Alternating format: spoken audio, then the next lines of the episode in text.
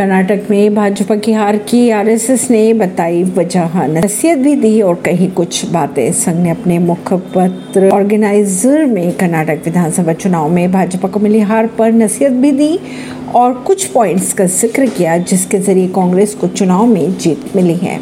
संघ ने लोकसभा चुनाव 2024 के मद्देनजर कहा कि पार्टी को आत्ममंथन करने की ज़रूरत है। संघ के मुखपत्र ऑर्गेनाइजर में ये भी कहा कि भाजपा को बिना किसी मज़बूत आधार या क्षेत्रीय नेतृत्व के बगैर चुनाव जीतना आसान नहीं है।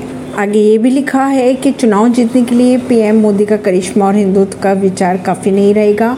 विचारधारा और केंद्रीय नेतृत्व भाजपा के लिए सकारात्मक पहलू हो सकते हैं। ऑर्गेनाइजर में प्रकाशित एडिटोरियल में लिखा गया है कि पीएम नरेंद्र मोदी के सत्ता में आने के बाद पहली बार ये देखने को मिला जब भाजपा कर्नाटक में भ्रष्टाचार के मुद्दे पर बचाव करने की मुद्रा में थी।